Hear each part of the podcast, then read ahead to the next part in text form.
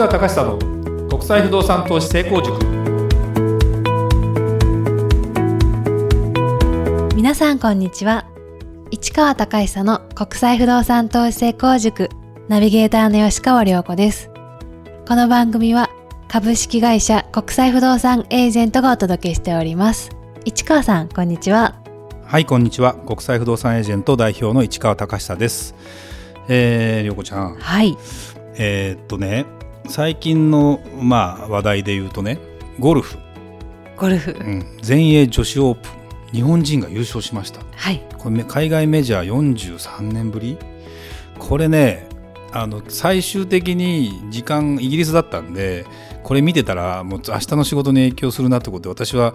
残念ながら寝てしまって最後結果を見てっていう感じで、はい、あのまあ、びっくりしたというかやるんじゃないかなこのこの人だったら。というのは実は注目をしておりました。そうなんですね。はい。ででいろいろその後ビデオ見たりもしてたんですけどなんだろうな。あれあの英語で答えてたりね。優勝スピーチのこの原稿を英語で、はい、えー、作ってそれ英語で読み上げてたわけで拍手喝采だったんだけどどうやらカタカナで書いてあったらしいよ。そうなんですね、うん、なんだけどで、えその英語の発音ももうザ日本語中学生英語みたいな感じだったんだけど非常にねなんだろうな精神的なものとかその物おじしないところとかね二十歳だよ。1998年生まれ。すごいですね。黄金世代と呼ばれてる。だからもうそういう人たちまあもちろん大坂なおみもねもうまだ二十歳とかでしょ？だからね今の若い人たちはもう海外が当たり前。で別にその海外にずっと行ってる人とか海外生まれじゃなくてもポーンと行って海外の試合でもなんとか調整するっていうようなことなんかをね。あのもちろん精神的にはきつかったと思うしもちろんなんだろうな。あの海外好きかってわけではないみたいなんだけどそういう舞台が当たり前になってくる時代かな。そうですね、うん、って思うとまあ、僕らの仕事はもちろんね海外の不動産の仕事やってるじゃないですか。で僕もまあなんだかんだしょっちゅう海外行くわけですよ。で慣れてきたとはいえまあそうですね。いろんな国に行くといろんな国のあれだよね。全然やっぱ違うね。ドイツあのね。この間だからドイツイタリアフランスに行ってきたわけですよ、はい、ででマーケットの話とかをあるデベロッパー向こうの不動産会社の人に聞いたら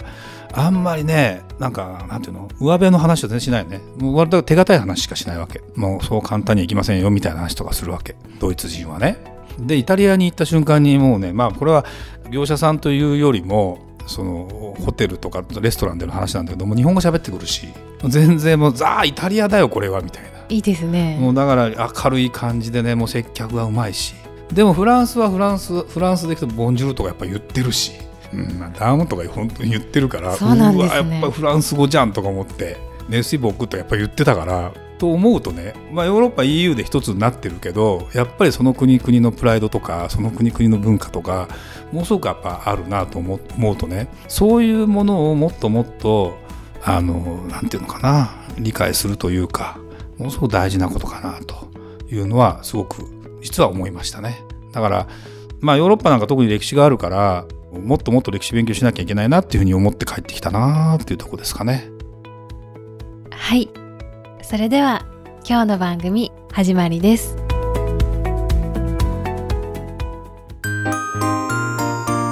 Q&A コーナー。それではリスナー様からの質問に答えるコーナーです。早速今日の質問をご紹介いたしますタイのシラチャのコンドミニアムは売ってしまった方がいいですか？という質問です。私はタイのシラチャで現地の会社からコンドミニアムを3年前に購入しました。工事は遅れていましたが、やっと完成して先日引き渡しを受けました。でもできれば売ってしまいたいと思っています。どうすればいいかアドバイスをお願いいたしますとのことです。はい、えー、具体的ですね。はい、結構ね。あのタイって、まあ、バンコクっていうのがね首都にあるわけですよ。はい、そこからパタヤっていう南の方に降りていくと、まあ、熱海みたいな海リゾート地みたいな場所でパタヤまあ海で遊ぶというよりも、まあ、海岸でそういうちょっとえー、優雅なリゾート的な暮らしをしあのしようと、まあ、旅行客とかにもなろうと。その間に白茶というですね町があってなんでこの町で結構日本人の方がですね、えー、物件買ってるんですね。これは、えー、現地の会社から買ったということなんで多分日本の会社も売ってるんだけど多分現地の会社から買ったということはちょっと場所が何とも言えないんだけども実は2年前に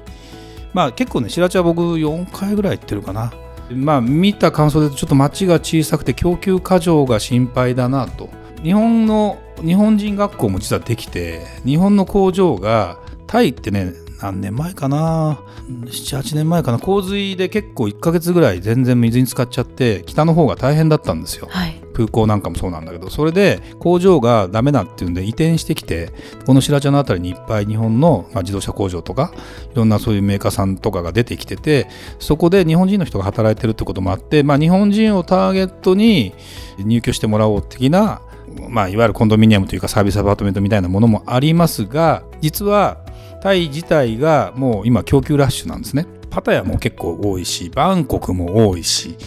ものすごくですね、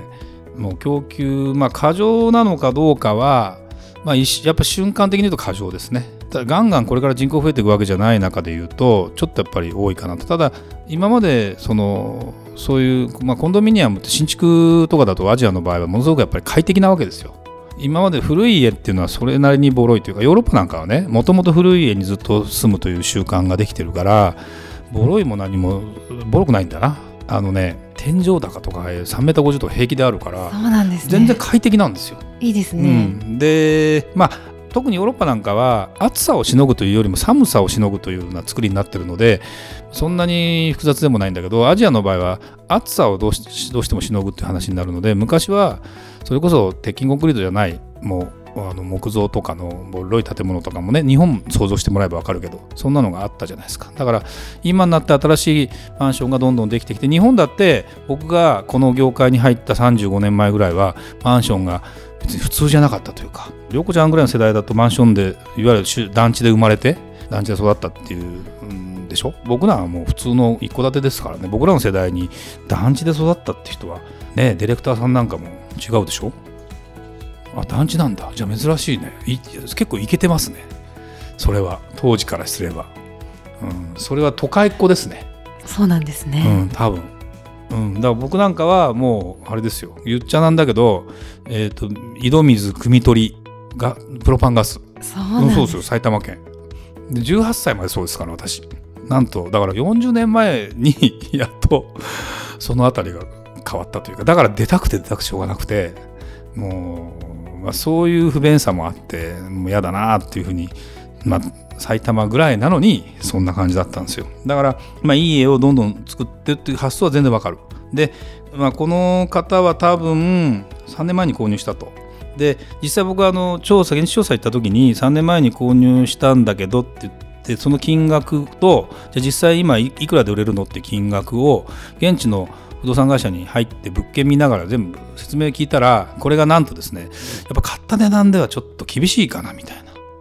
要は当時はでも買った値段は、うん、どんどん上がってるから相場が。だからで特に、まあ、プレビルトといって、えー、工事が途中の物件を買いましょうと。で出来上がった頃にはもちろん新築ですよ。値段上がってますよというようなトークで買ってる人も結構いて。でで実際にでも、まあ、バンコクなんかもそうなんだけど出来上がった頃に売って儲かったって人っていうのはちょっと3年前ぐらいに買った人だとほぼ難しいんだよね。もっと前10年前ぐらいに買った人だったら実際は儲かってるケースも当然あるし、はい、価格レベルがねやっぱりね急激にやっぱ上がってしまいましてね。そんなに安くないんですね。でその割には供給が過剰なのでやっぱりですねあのでそ白茶っていう町もそんな大きくないので結構物件が出てくると価格は上がりにくいというかね。うん、不動産ってその何百個とか何千個とか仮に出てきたらもう一気に値段下がるんですよ。うん、あのとやっぱりね一気にいってどのくらいか 5%10%20% ぐらい下がったりするんですね。だからやっぱりですねあの多分この方が想像するになんでじゃあ売ってしまいたいと思ってるかっていうと、はい、うん分かんない。あの買った時にもう上がると思ってたから上がると思って売ってしまいたいと思ってるわけじゃなくてどちらかというと売ってしまった方がいいって書いてあるから売った方がいいですか？ら売ってしまったってことはもうまあしょうがないかなみたいな。持っててもどうなんだろうみたいな気持ちに多分なってるんじゃないかなと。もちろんあの鉄道が延伸する計画とかね新幹線計画みたいなものも実はこのエリアあったりしてそういう意味では本当に10年20年持ってればあの街自体は変わる可能性十分あるらしいんですね。だから東南アジア全般に言えることなんだけど街自体の発展性っていうのは十分あるし田舎から、まあ、都心に近い方に出てきて住むっていうケースも十分あるんだけどもいかんせんそこまで人口がガンガン増えるかっていうわけでもない中で考えると、まあ、特にタイなんかはねそういう状況を考えるとあのであとこれが一番の難しいところなんだけど、まあ、アジア圏は中古になると値段がどうしても下がる。これは新築がもう一切出てきませんと話になったらねまた別なんだろうけど日本だって中古になったら値段が下がるという仕組みに大体なっていて、はい、まあ、それ以上の上げ相場そのそれ以上に土地の値段がどんどん上がるんだったらまた話は別なんだけどももうなかなかそういう状態でも今なくなりつつあるんですよね。そうなると持っててどうかというと、まあ、自分が使うんだったらね全然いいと思うし、えー、だけどそこに自分が行って使うかというような場所でもちょっとない。リゾートの場所でもないので、まあ、そういう意味では投資ということで買ったんでしょうからそのお金を多分ねこれ1000万円ぐらいなんですよ。どうやまあ大きさによるけどね。小さなやつで。本当に25平米30平米ぐらい。で1000万円ぐらいで買ってると思うのね。そうなるとまあ1000万で売れたら同じぐらいの感じの中で言うとまあもう分かりやすく言うと投資なんでもうどっかでもうあるある意味見切るっていうのも必要ですよ。でそれが半値でも売れないとかになるとねちょっとこれまた大変な話なので本当にあの相場を調べてまあ僕らもそのお手伝いもできますけどそれこそ8掛けぐらいで収まるんであれば、うん、売ってしまって次に回す。なるほどで違う物件に投資するとか違うところにお金を持っていくっていうことをやった方がいいんじゃないかなというのがまあ僕の最終的なアドバイスではありますよね。でそれに関してまああの我々の会社にもし相談したいということであればそれはそれで言っていただければそれはあの向こうの現地のパートナーとかとまたあのちゃんと査定もしてもらってでただ物件による物件がうん売りやすい物件かそうでもない物件かで平気で1割以上変わるからそれこそでも売れ売れにくい物件はずっと持ってても売れにくいんですよ。余計売れにくくなる可能性もあるので今まだ売りやすい環境にあるんだったら売るっていうのもあるかもしれないね。これはもうあの投資ですからそこは割り切ってやるしかないんじゃないかなっていうのは僕の感じだとは思いますけどね。うん、だからまあでも完成したっていうのはえー、いいよね。そうですね、だからこれね難しいのはね例えば玉金1割とか1割5分とか、まあ、2割とか入れてたとするで完成前に残金入れるかどうか入れないでもうそのままあの手付金放棄するっていう選択肢は同じことだよね仮に8掛けでもし売れたとしてもね。ねと思うと、まあ、そういうのもあるかもねっていうか。で本当はそれを8掛けで買うのが正解なのかもしれないけどね今度ねその8掛けで売ってくれるかもしれないから本当はそういう方がマーケットを見た時点ではあるかもしれないのでただまあそれが8掛けで買った時点が得かというとそれが相場だから今の。だから中古になればなるほどもしかしたら下がるかもしれないけどまあ賃貸がつくそうであれば別にそういう買い方するならあるかもしれないけど逆にまあ持ってるんであればうんどうかなという感じはしますね。はいありがとうございました。それではまた次回お会いしましょう。ありがとうございました。ありがとうございました